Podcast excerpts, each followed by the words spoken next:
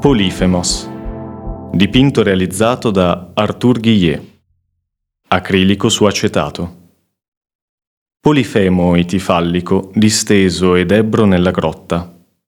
Il corpo del gigante è disteso con la mano abbandonata al ventre a tenere una brocca ellenica. Il pene in erezione è qui simbolo silenico e dionisiaco, associato ai fauni e alla rozzezza animalesca. Abbandonata al suo fianco, nella parte sinistra dell'opera, è raffigurata un'anfora per il trasporto commerciale marittimo. Dalla bocca di Polifemo, nella parte in ombra del viso, serpeggiano due tralci di vite, simboleggianti il rutto, che si evolvono nella stilizzazione delle onde marine su cui solca la nave di Ulisse, in arrivo all'isola e quindi alla grotta.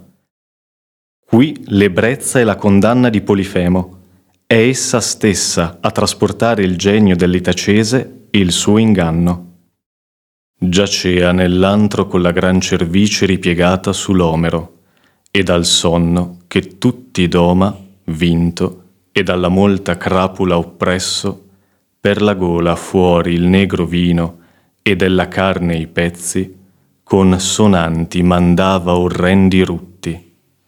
Omero, Odissea, libro nono.